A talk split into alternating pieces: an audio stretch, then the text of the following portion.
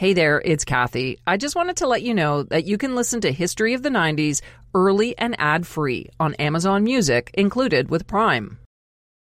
Wyndham Hotels and Resorts makes travel possible for all.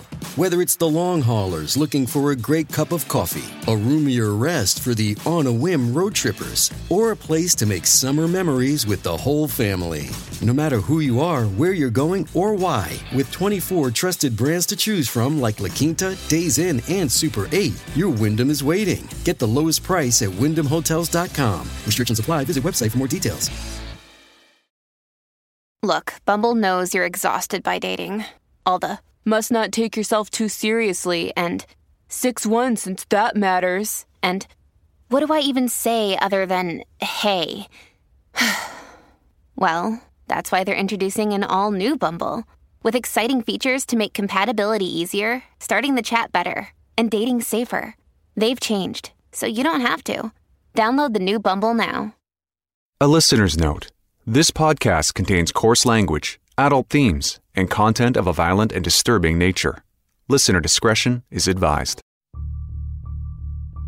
In the early 90s, one of the countries located in the Horn of Africa was facing an overwhelming humanitarian crisis. Somalia was in the midst of a drought and a brutal civil war, which together fueled a famine of staggering proportions. Thousands of people were dying every week from starvation and lack of medicine. In some cases, parents killed their own dying children to spare them from further agony. As a result, more than 1.5 million refugees fled the country, nearly one fifth of Somalia's population.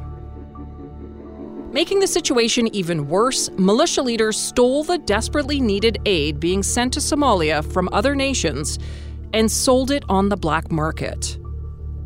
To ensure that food and medicine got to those in need, the United Nations approved a multinational humanitarian intervention led by the United States. For their part, Canada sent a 1,400 strong force to be part of the mission, including the Canadian Airborne Regiment. On March 16, 1993, four months after the regiment was deployed, 16 year old Shidane Abukar Arone was caught trespassing on their base. A short time later, the teenager was dead. I'm Kathy Kenzora, and this is the history of the 90s. On this episode, we look back at the Somalia affair, one of the ugliest incidents of modern Canadian history. An incident that would tarnish the country's reputation as a preeminent peacekeeper. Canada's elite airborne regiment traces its roots back to two parachute battalions that were formed during World War II. One served with British units and dropped into Normandy on D Day in 1944. The other battalion served alongside U.S. commandos in Italy and southern France, fighting in some of World War II's most famous battles. In 1968, the Canadian Airborne was officially authorized as a regiment it was originally set up as a quick strike force based in Edmonton, Alberta, for deployment to counter Soviet troops in the event of a war. Members who were known for their maroon colored berets specialized in low level parachute drops with full gear. The troopers jumped from as low as 650 feet, which would be considered suicidal for an average jumper. The Airborne Regiment was deployed twice inside Canada. First, during the October crisis in Quebec in 1970, when a terrorist group kidnapped a Quebec cabinet minister and a British diplomat. And then again during the 1976 Olympics in Montreal, where they provided counter-terrorism support. Outside of Canada, the regiment was deployed to Cyprus in 1974 as part of a UN peacekeeping mission. They received universal acclaim for their efforts.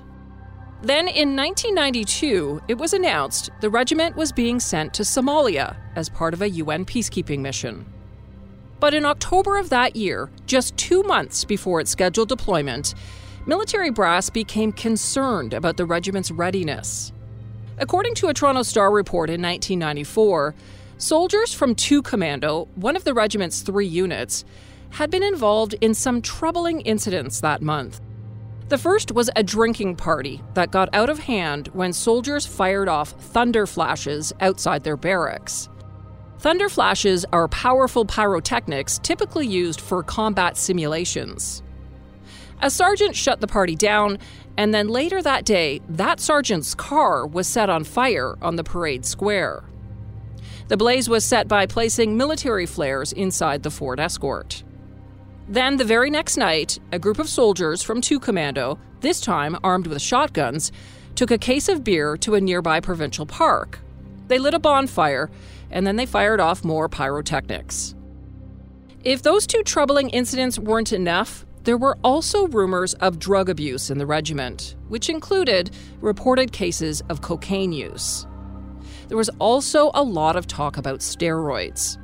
Members of this elite troop obsessively pumped iron at the base gym, and a doctor noticed that many of the soldiers had symptoms of steroid use overdeveloped muscles, undersized testicles, and mood swings that included something referred to as roid rage. And it was also reported that some of the soldiers in 2 Commando had ties to white supremacist groups. Corporal Matt McKay, who appeared in a 1991 news photo wearing a Hitler t shirt and standing in front of a swastika flag, had previously been a member of the Aryan Nation. And the Toronto based Heritage Front said that several members of their neo Nazi group came from the regiment. According to the Toronto Star's 1994 reporting, the Confederate flag became a semi official symbol, especially for 2 Commando, and it often flew from the barracks window after a member of the unit was disciplined, a symbolic flip of the bird to authorities. Because of the discipline problems and other issues with the regiment's readiness, their commanding officer, Lieutenant Colonel Paul Morneault, was relieved of his position. He was replaced by Lieutenant Colonel Carol Mathieu, a decorated career officer with a reputation for toughness. Well, the mandate of the mission is to escort food convoys, uh, secure distribution center, and allow the AIDS worker to carry on with the task of uh, saving the starving Somalian. Mathieu said two Hercules transport planes loaded with equipment and supplies would be sent to Somalia to maintain a command post. Among the supplies would be armaments and ammunition. We have to defend our uh, our equipment and our uh, food and our convoys and the people, uh, the uh, coalition people. Uh, we have to defend uh, the aid workers. So anybody that is interfering with that, we have the right to to defend them. In December 1992, one week before Christmas, the Canadian Airborne Regiment was deployed to Somalia as planned. On board one of the transport planes headed to the war torn country was a young private by the name of Kyle Brown. He was resigned to spending the holidays away from home, but was concerned with what might lay ahead.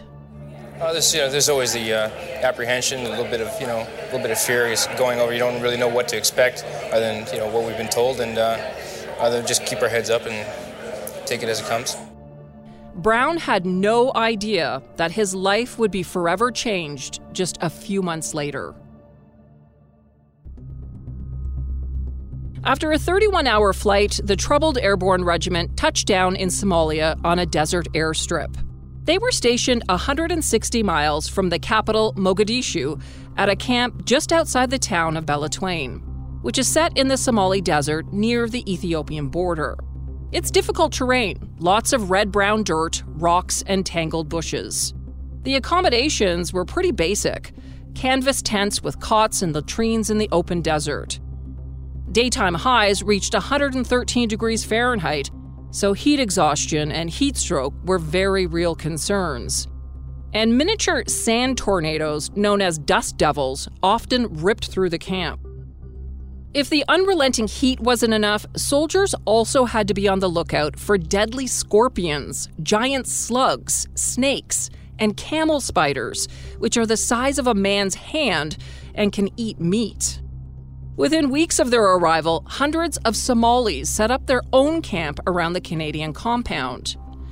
And almost every night, desperate Somalis, many of them teenagers, would try sneaking into the camp to steal equipment, weapons, and food. In some cases, they would take off their clothes, grease their bodies, and slip through the wire set up along the perimeter of the camp. Some managed to steal from the Canadians, while others were caught by soldiers on patrol. An inquiry into the Somalia affair heard that after setting up camp in the African country, commanding officer Lieutenant Colonel Mathieu issued a directive. He said if a Somali was caught stealing equipment, the soldiers could shoot to kill. A short time later, soldiers acted on the directive. On March 4, 1993, two Somali men snuck into the camp and were shot by Canadian soldiers. One of the men died. Military surgeon Barry Armstrong conducted an autopsy and he concluded that he believed the man was shot in the back, execution style, at point blank range. But commanders dismissed the doctor's findings and didn't report them to their superiors. The official report that went out to the media stated the following Soldiers yelled at the men to stop in both English and Somali. Warning shots were fired, and when the men still didn't stop, soldiers shot them. Colonel Serge Labbé, Canada's commander in charge of the Somalia mission, said the Somali men behaved like trained soldiers, and he implied they may have been in the compound to steal U.S. helicopters. No one was ever charged in connection with the killing. Then, just 12 days later, there was another death in the Canadian camp. And this one would horrify a nation and stain Canada's reputation as a trusted peacekeeper. Shidane Abukar Arone was born on the open desert of southwestern Somalia, an area so scorched and desolate that nomads call it Guban, which means the burnt country. It's one of the hottest, driest ranges on Earth, and the nomads who live there are known for their toughness and their strong Muslim faith. According to reporting by the Toronto Star in 1994, as soon as Shidane could walk, he started helping with the goats. By the time he was 10 years old, he was helping his older brothers tend the camel herd. They gave each camel a name and would sing to them as they walked through the desert. And even though in 1993 he was only 16, Shidane had a wife that he inherited from an older brother who died from malaria. This is a practice known as widow inheritance, a tradition that is sometimes common in rural areas of Somalia. Shidane and his wife lived together in a hut made of sticks covered in animal skins and cardboard scraps, which they broke down and packed on the back of a camel when they moved across the desert looking for water. In March 1993, they had made their way to Beledweyne, near the Ethiopian border. On a clear, cool night at around 8:40 p.m., Shidane was spotted by an eight-man patrol trying to sneak in to an abandoned American compound adjacent to the two commando camp. According to a Maclean's article in 1994, the 5'4", 120 pound teenager was attempting to crawl through a barbed wire fence. The patrol chased Shidane and found him hiding in a portable toilet. He told soldiers he was in the camp looking for a lost child. They didn't believe him, though, and took him into custody. The story of what happened next was revealed in subsequent legal proceedings. Soldiers placed Shidane into a makeshift holding cell. The bunker was known as the Pit, and it was seven feet by nine feet and had sandbag walls. Because you had to walk down a few steps to enter the pit, it felt and looked like a cave. Sergeant Mark Boland left two soldiers in charge of Shidane 27 year old Master Corporal Clayton Matchee and 25 year old Private Kyle Brown. The same soldier you heard leaving for Somalia earlier in the podcast. The sergeant reportedly told the men, I don't care what you do, just don't kill the guy. Shidane was then blindfolded and beaten and tortured for three hours. Matchee repeatedly punched and kicked Arone, whose arms were bound behind him and tied to the roof beams. His ankles were cinched together with a zap strap. Matchee hit Shidane with a baton, using full arm extension swings, methodically striking his feet, stomach, chest, and head. Shidane's lips were bleeding and swollen. His nose was fractured and one cheekbone was visible. Streams of blood ran over his body and into the sand. Brown told Matchee to stop, but Matchee refused, saying he wanted to kill the teenager. Brown admitted later at his court martial that he also took a few shots at Shidane when he was first captured. And for some reason, he got a camera and started taking pictures. He took a series of 16 gruesome photos that show Matchee posing with his young prisoner in different positions. Three of the graphic images show Matchee holding an automatic pistol to Shidane's head. His hands are tied behind his back to a wooden riot baton. His feet are bound with plastic handcuffs. In other photos, Matchee is seen jamming a baton between Shidane's bloody, swollen lips, or using the baton to prop up Shidane's slumping head. In one, Matchee is smirking as he points at his blindfolded prisoner. Brown posed in two pictures as well. He's seen holding Shidane's head up by his hair. Over the course of this horrifying beating, Shidane begged for mercy, saying Canada over and over, the only English word he knew. His cries were heard throughout the camp. As many as 80 people heard his screams, including officers, but no one came to his aid. During the relentless torture, up to 16 soldiers stuck their head into the pit to see what was going on. And yet none put a stop to it. Master Corporal Matchee continued abusing Shidane. He burned his feet with a cigarette, he kicked him, and he beat the 16 year old with his baton. Just before midnight, Matchee hit Shidane in his face four times with the baton. He hung lifeless by his restraints. Brown went back to his tent. A few minutes later, Matchee came to the tent and told him that Shidane had stopped breathing. Brown finally decided to tell someone what was going on. He found Sergeant Hillier, who rushed to the bunker to see for himself. He was shocked at what he found. 16 year old Shidane Arone was dead. A truck was ordered to take Shidane's body to the hospital, where he was examined by an airborne medical officer. Captain Neil Gibson determined the teenager died of a head injury. No x rays or other tests were performed, and it was decided no autopsy would be conducted. Captain Gibson said the injuries could have been sustained during an arrest.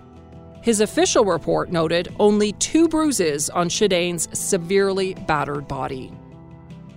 Then on March 18th, two days after the beating, Private Brown went to Major Anthony Seward, who was in charge of Commando 2, and told him what had happened inside the pit. And he handed over the film from his camera. After Brown's confession, Matchee was arrested and put in a prison bunker. The next day, on March 19th, Matchee tried to hang himself. He was cut down in time by a guard and rushed to a medical tent. News of Shidane's death would not be made public for two weeks. On March 31st, the Canadian Defense Department revealed that four soldiers were being investigated for the beating and torture of a 16 year old Somali teen.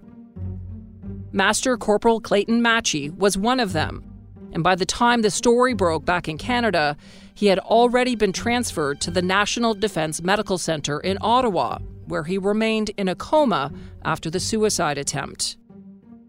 Mystery swirled around what had taken place thousands of miles away. There have also been questions raised about Matchee's alleged suicide attempt. A report indicated that his laces were still in his boots when he was found hanging, even though the Defense Department has said he used a bootlace to try to kill himself. Defense Minister Tom Siddon issued a written statement reiterating the official position that this was nothing other than an unaided suicide attempt. Sean Mallon, Global News, Toronto. Matchee eventually awoke from the coma, but he had severe and irreversible brain damage. So, who was the man that for three hours savagely beat a Somali teen to death? Master Corporal Clayton Matchee was born and raised on the Flying Dust Reserve just outside the small town of Meadow Lake in northern Saskatchewan. According to reporting by the Toronto Star in 1994, the Matchees are full blooded Cree, descended from an ancestral chief. Clayton and his siblings were taught to be proud of their heritage. He dreamed of adventure and travel. So at the age of 17, he went to the Canadian Forces Recruiting Center in Saskatoon and filled out an application. He was accepted, and after basic training, he was stationed in Victoria, BC. And in 1988, Matchee joined the Airborne Regiment. As a newbie, he was targeted because he's First Nations. Soldiers nicknamed him Geronimo, which Matchee hated.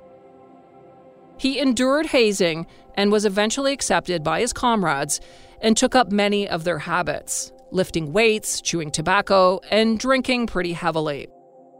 Before leaving for Somalia, he wrote a letter to his father. In it, he included a recent photo of himself taken in the airborne barracks. It showed him standing in front of a red and blue Confederate flag.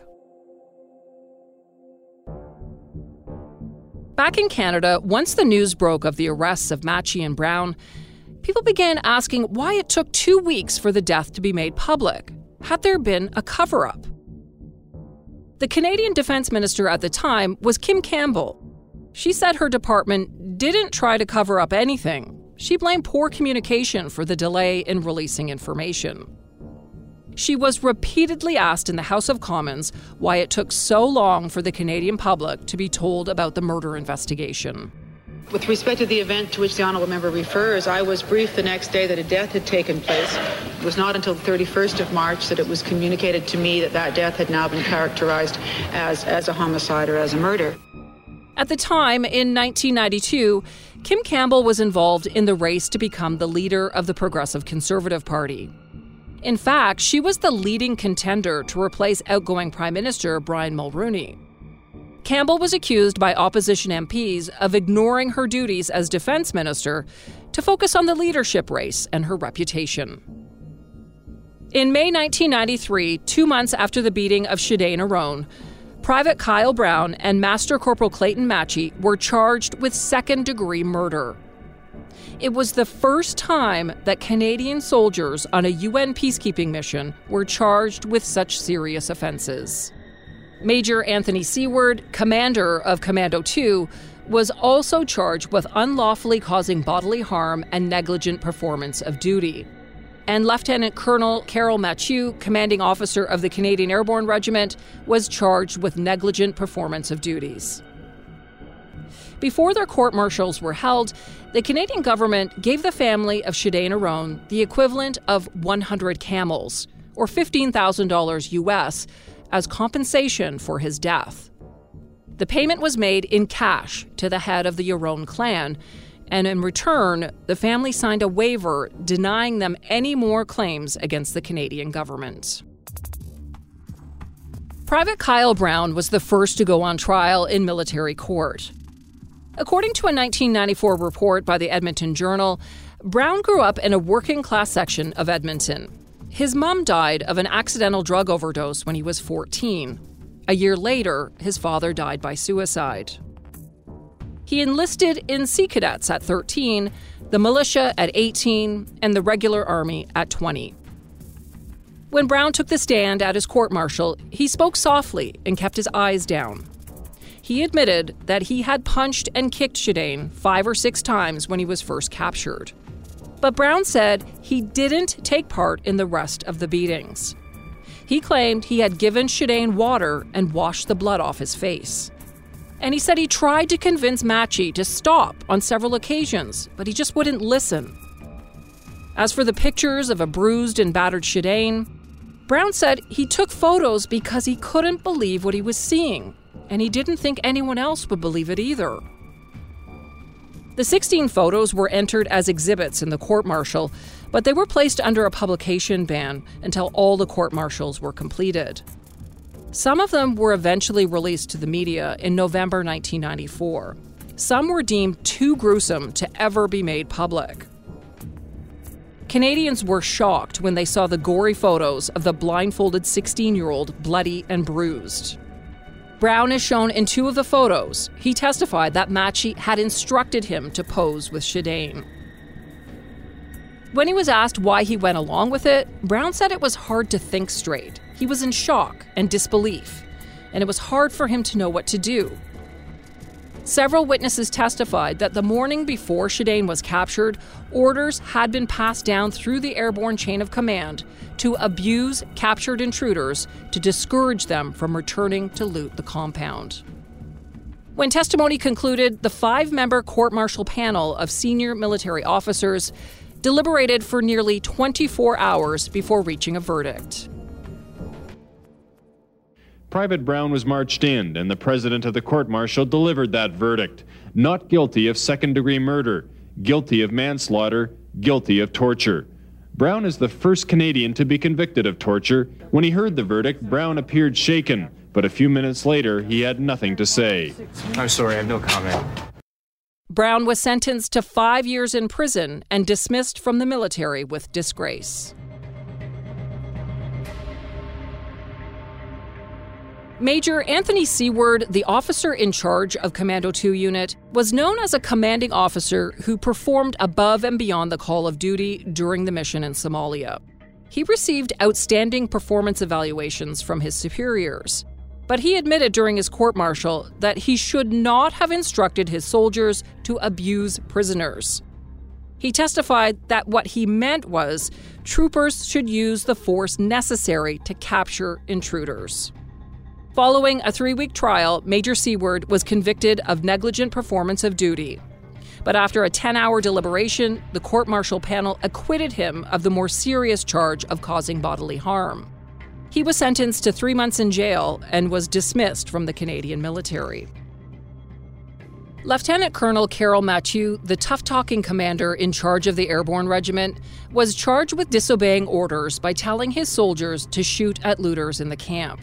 He was the highest ranking officer connected with the death of Shidane. At the end of his court martial, he stood ramrod straight to hear his verdict. After eight hours of deliberations, the five member court martial acquitted Mathieu. Then the lieutenant colonel put on his beret and saluted, showing no emotion at the end of his ordeal. As for Master Corporal Matchee, well, because he suffered severe brain damage from his suicide attempt, he was found unfit to stand trial, and the charges against him were stayed. But the fallout didn't end there. Captain Michael Sachs, the platoon commander and immediate superior to Brown and Matchee, was found guilty of negligent performance of duty. During his trial, the prosecution argued Sachs started the chain of events that led to Arone's death by telling his section commanders about an order to abuse prisoners. He was demoted to lieutenant and received a severe reprimand. Sergeant Mark Boland pleaded guilty to negligent performance of duty and was sentenced to one year in jail.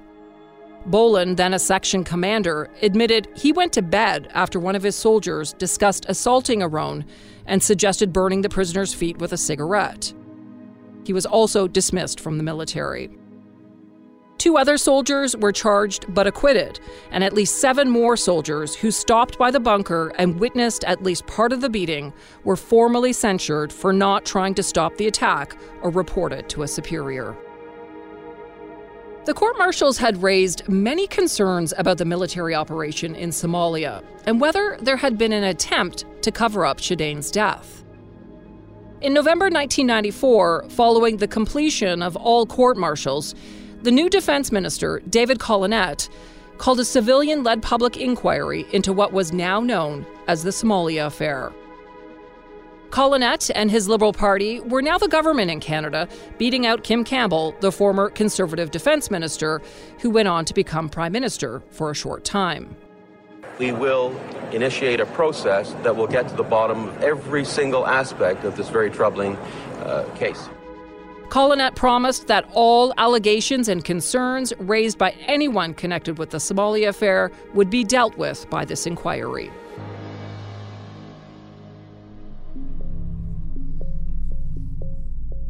Then, in January 1995, as the Somalia affair was fading from public minds, Canadians were rattled yet again when a home movie made by a soldier in the Airborne Regiment was released by the media.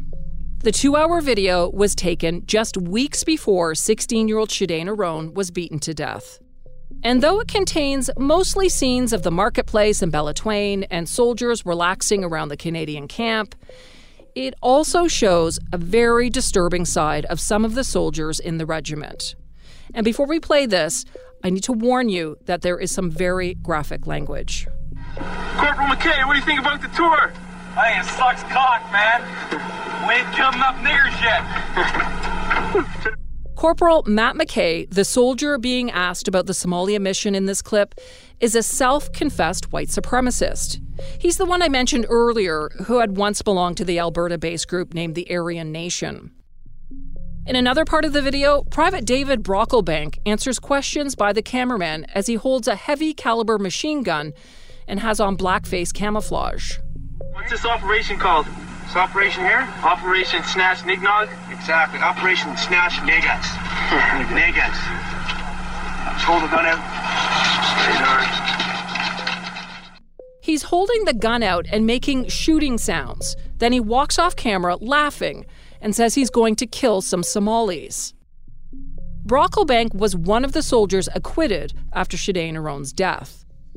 Meanwhile, in the background, you see Private Kyle Brown quietly tidying his things, ignoring the cameraman and Private Brocklebank.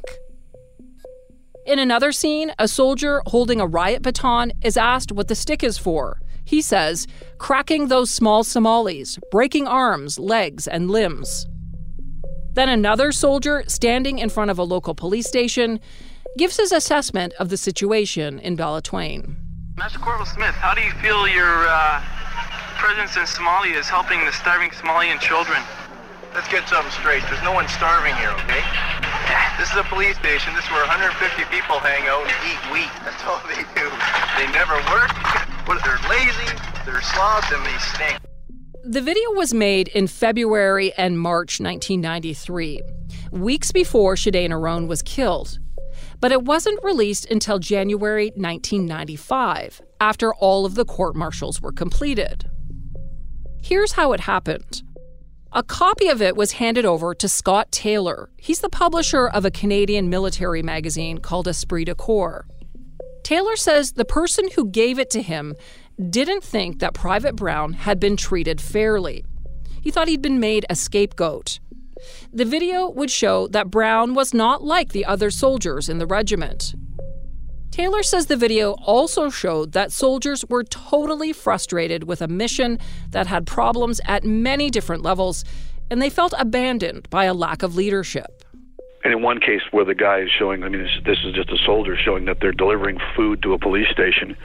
And then he says, now follow me. And they walk around the back, and the same sacks of grain are going out the back door and being sold uh, right, right in front of the soldiers. I mean, he says, we're not helping, we're just adding to the corruption and they were able to blatantly film this, and they could see it. I mean, so you could sense that this was happening. That they knew the mission was just. I mean, they were they were there. They were they were frustrated, and all the things that they were going through were not achieving any of the goals that were being claimed back here. So it was just to to kind of put the the mission into some sort of context.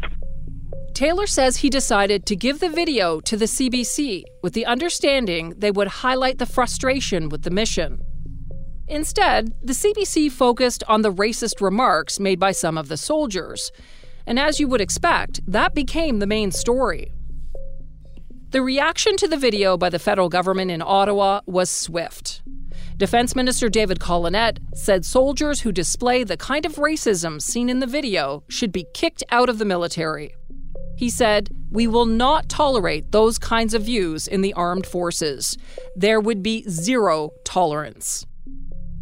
The head of Canada's military, Chief of Defence Staff John de Chastelain, ordered a military investigation into the home movie. But then, in a one two punch, a second damning video was released. This tape had been given to CTV News by a former member of the Airborne Regiment. It showed members of the regiment taking part in a hazing ceremony. Some excerpts from the one hour video were broadcast on television news, but most of it was too graphic to show on TV. It was taken at the airborne base in Petawawa, Ontario in July 1992, five months before the regiment was deployed to Somalia. Scott Taylor, along with a military officer, were invited to watch the tape at CTV studios before it was released. They brought us in, and we had never seen or heard of this hazing video before. And they, they, they ran it for us, filming us watching the film. And uh, it was disgusting. I mean, and a lot of things that they didn't put on TV is because you can't put that on TV. I mean, they say that it was simulated sodomy. Well, no, it was sodomy. It was stuff that was feces. There was like all kinds of things. And Colonel Drapeau at one point left. I mean, he was he was sickened um, by what he was watching. The video shows soldiers urinating and defecating on each other. There's one scene where someone is forced to eat toilet paper with feces on it. And in another, a black soldier is tied to a tree and showered in white talcum powder. Then someone writes KKK on his back with feces. The black recruit was also put on a leash and made to walk like a dog. Again, Defense Minister David Collenette expressed outrage and disgust. In a statement, he said the activities of these people denigrates Canada's proud Canadian military heritage. Collenette demanded a full report from General de Chastelain in five days. On Monday, January 23, 1995, nearly two years since the death of 16 year old Shidane Arone, the government received its report from the head of the military. In it, de Chastelain said the problems had been cleaned up in the regiment. He recommended the regiment be kept together, and it should be allowed to go to Croatia in April 1995 on a scheduled peacekeeping mission. De Chastelain believed the regiment deserved another chance. Collenette disagreed. He rejected the advice and promptly went to the media and announced that the Canadian Airborne Regiment was finished. We had to make the judgment whether the stain on the airborne's reputation was such that it could not be resuscitated uh, in the public eye. We have made that judgment, and it is for that reason we have called for the disbanding of the regiment. Defense Minister David Collenette said at a news conference it was important to show Canadians that the actions demonstrated in the two videos would not be tolerated. General de Chastelain was at the news conference too. He sat like a statue beside Collenette, his lips tightly pursed together. Later, he told reporters that they shouldn't read anything into his expression. He said he always looks serious, especially on occasions like this one. Scott Taylor said he was furious at General de Chastelain. And the next thing that should have happened would have been de Chastelain taking off his epaulets and resigning right there and then. Because if you're paid to give advice, and he had given the advice to keep the regiment, and then they politically they said to to get rid of it, and he didn't. And then he took a ton of heat, de Chastelain, over not having resigned because of this. The defense minister also announced at the news conference that the upcoming inquiry into the Somalia affair would have an expanded mandate. It would look into the roles of leadership and discipline within the chain of command, from the top to the bottom. Two months after the government announced that the airborne regiment would be disbanded, a farewell send off was held at their home base in Petawawa, Ontario. More than 600 members of the Canadian Airborne Regiment made a final parachute jump as fellow soldiers and about 2,000 supporters watched on. Some members of the regiment wept as they stood at attention, falling into line behind their commander one last time. They felt that dismantling the acclaimed unit because of a few bad apples wasn't necessary, especially since there had been so many issues with the Somalia mission as a whole. As the airborne is disbanded, the soldiers will return to their home bases. Some veterans think the government jumped too quickly. Well, I don't see this at all being fair to the thousands of Canadians who served this regiment and their country extremely well. The disgraced regiment was the first military unit ever to be disbanded in Canadian history because of its actions. About two weeks later, the government announced the three civilians who would oversee the public inquiry into the regiment's ill fated mission to Somalia. A judge, a journalist, and a diplomat were appointed to the task. The inquiry was expected to cost between three and five million dollars and would be chaired by Mr. Justice Gilles Letourneau. The hearing was expected to last three or four months, with a report expected by the end of 1995. But by January 1997, the inquiry was still grinding on. So far, it had cost $10 million and had been given two extensions. So the government made a move to shut it down. The defense minister, who was now Doug Young, told the commissioners they had to complete the inquiry by March 31, 1997, and submit a report by June 30th of the same year. So far, the inquiry had only managed to cover a few of the major issues that plagued the Somalia mission. They had investigated the first shooting of an intruder in 1993, the one where a Somalian man was killed after being caught sneaking into the Canadian compound. The inquiry had also been able to deal with allegations of document tampering and destruction that took place at the military's public affairs branch after the mission was over. But because the hearings were shut down, the commission was unable to take a closer look at the killing of 16 year old Shidane Arone, which sparked the Somalia affair in the first place. The final report, a 1,600 page document, was released on July 2, 1997. It was called Dishonored Legacy The Lessons of the Somalia Affair. In it, Canada's military leaders were accused of covering up, lying, and maybe even breaking the law to hide the truth about the Somalia affair. In particular, the Commission believed there had been a cover up about the first shooting incident, a cover up that involved people in Ottawa and Somalia. They believe the shooting death should have at the very least been investigated as manslaughter, but it wasn't. No soldier was ever charged in direct connection with the death. The inquiry heard that Deputy Defense Minister Bob Fowler had met with members of the High Command around the time of the shooting in March 1993 and told them they should keep a low profile because then Defense Minister Kim Campbell was a candidate for the leadership of the Progressive Conservative Party. Whether that directive came from Campbell or was made by Fowler on his own, the inquiry was unable to determine before it was shut down. The Commission wasn't able to pinpoint who was to blame for the cover up or how far it went up the chain of command. But the report did say the cover up of the first shooting may have paved the way for the killing of Shidane Arone two weeks later, because soldiers may have gotten the feeling that they were above the law. The report stated It is our belief that the failure of leadership immediately to address and remedy the problems revealed by the March 4th incident may have made possible the torture death of a Somali youth 12 days later. Commission Chair Gilles Letourneau credited many rank and file soldiers for a job well done and said in the report that they had been let down. Ordinary soldiers were, in a very real sense, victimized by the systemic and leadership failures that plagued the Somalia mission. Chair Letourneau said at the command level, the Commission found deep moral and legal failings. He said there was a strategy of calculated deception on the part of the senior officers and bureaucrats who testified at the inquiry. And he urged the government to look into prosecuting officers who lied under oath. Art Eggleton was the defense minister in Ottawa when the report was released. He didn't hide his anger. Dishonored legacy goes too far. It's a blanket condemnation of our military an unfair and unjust one. It's an insult. Eggleton rejected Commission claims that there had been a cover up, and he said there was no reason to investigate the Commission's accusations any further. Eggleton said the time for pointing fingers was over. It was now time to get on with reforms.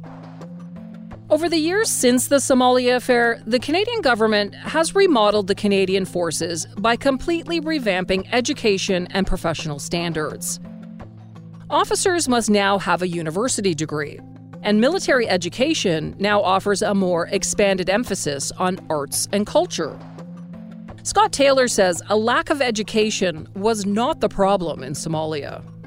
I don't think you need a university education to say don't beat a prisoner to death um, might not be good for the hearts and minds. And then if you do, don't cover it up. I mean, come clean, right? So um, some of these things just are basic common sense. You wouldn't need more than grade five to have been, been up on this one.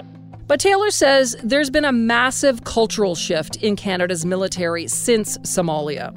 He says the entire officer corps has changed its ethos. I almost liken that era of scandals to that was kind of Canada's Vietnam. I mean, Somalia, but then the others around it that sort of brought about a massive change, took took the rust off and took these guys out of it because there was definitely a lot of uh, bad apples in senior places that felt they could get away with this stuff just because there was no light being shone into any of those corners. And of course, it's an autocratic, top-down, loyalty-driven society, right? In 1997, Kyle Brown was released from prison, serving 40 months of his five year sentence. He tried to start a new life in Alberta, went back to school, found a job, and he wrote a book called Scapegoat. But according to media reports, he disappeared a year later after he began experiencing the symptoms of PTSD. For a while, he lived under a tree in a tent, smoking crack. But in 2008, he made his way back to society and started over yet again. In an interview with the Edmonton Journal in 2016, Brown said he's been through intensive therapy that forced him to relive the night of Shidane Arone's beating. Taylor still believes that Brown was unfairly punished. Essentially, Kyle Brown was a whistleblower, and by him keeping the evidence that was irrefutable, he damaged an awful lot of careers higher up. I mean, the whole regiment and everything else that happened because they tried to cover it up. So he was punished uh, far more severely than anybody else, as you mentioned. And his role in it, um, he should have almost been praised as the whistleblower because without his photographs, it would have been his word against that of a doctor who could only find two small bruises. Clayton Matchee lives in Saskatchewan. He has brain damage from his suicide attempt and spends most of his time in a veterans hospital or with his parents. He requires around the clock care. Taylor says there are still some unanswered questions about what happened to Matchee the night he attempted suicide. He wasn't supposed to be found alive, I don't believe. I mean, they arrested him, and he was in kind of an open, uh, open custody. Not open, but he was in a, a bunker that didn't even have a door on it. He was in there, and uh, they'd left him his bootlaces and his belt, and then it was Dr. Armstrong was going by the front of the cell when he saw U.S. Special Forces in the cell, um, allegedly cutting him down. But what U.S. Special Forces would have been doing in that cell, we never got to in the Somali inquiry. Um, that's basically when we got to the point where we're going to have to involve the U.S. Delta Force guys as to why they were there and what was their involvement, then it just got shut down. Recently, a few of his fellow soldiers and Matchee's wife have asked for another look at his case for another reason.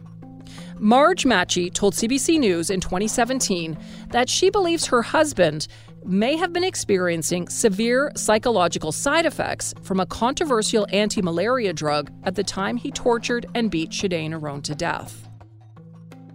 Beginning in the 90s, Canadian soldiers, including members of the Airborne Regiment, were prescribed a weekly dose of mefloquine. The side effects at the time were not well understood or explained to the soldiers. Health Canada now states the drug is associated with psychiatric and physical side effects ranging from anxiety and insomnia to vivid nightmares and hallucinations. In 2017, the government announced that mefloquine would only be used in the Canadian Armed Forces as a drug of last resort. On May 1, 2019, a mass tort, which is similar to a class action lawsuit, was launched against the Canadian government on behalf of soldiers who claimed they were poisoned by the anti malaria drug while on missions in Somalia, Rwanda, and Afghanistan. The law firm involved in the mass tort says that over 800 soldiers have joined the unprecedented case, including retired Lieutenant General Romeo Dallaire, who led the 1993 UN peacekeeping mission to Rwanda.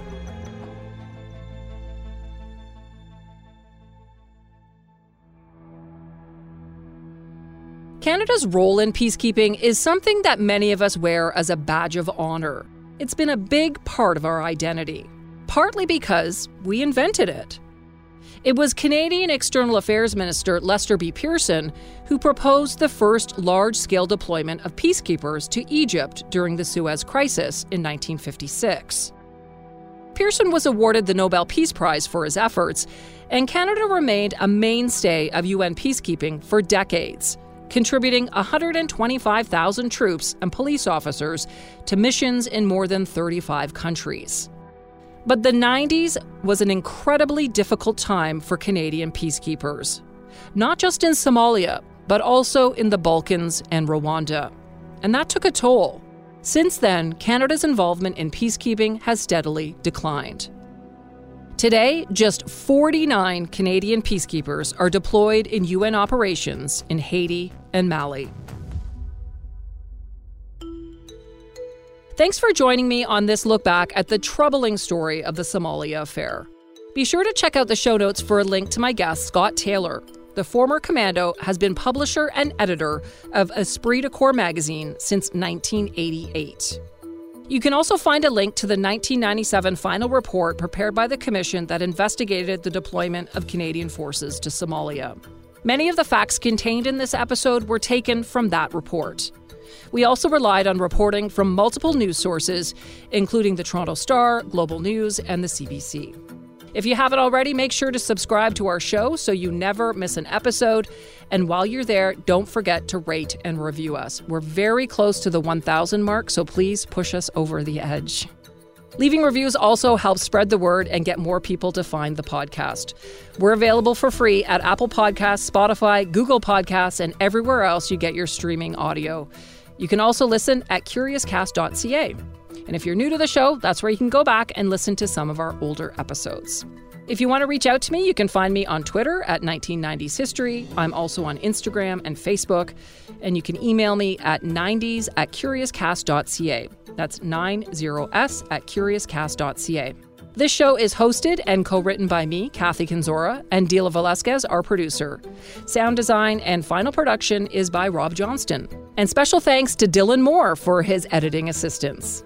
See you next time for more history of the 90s.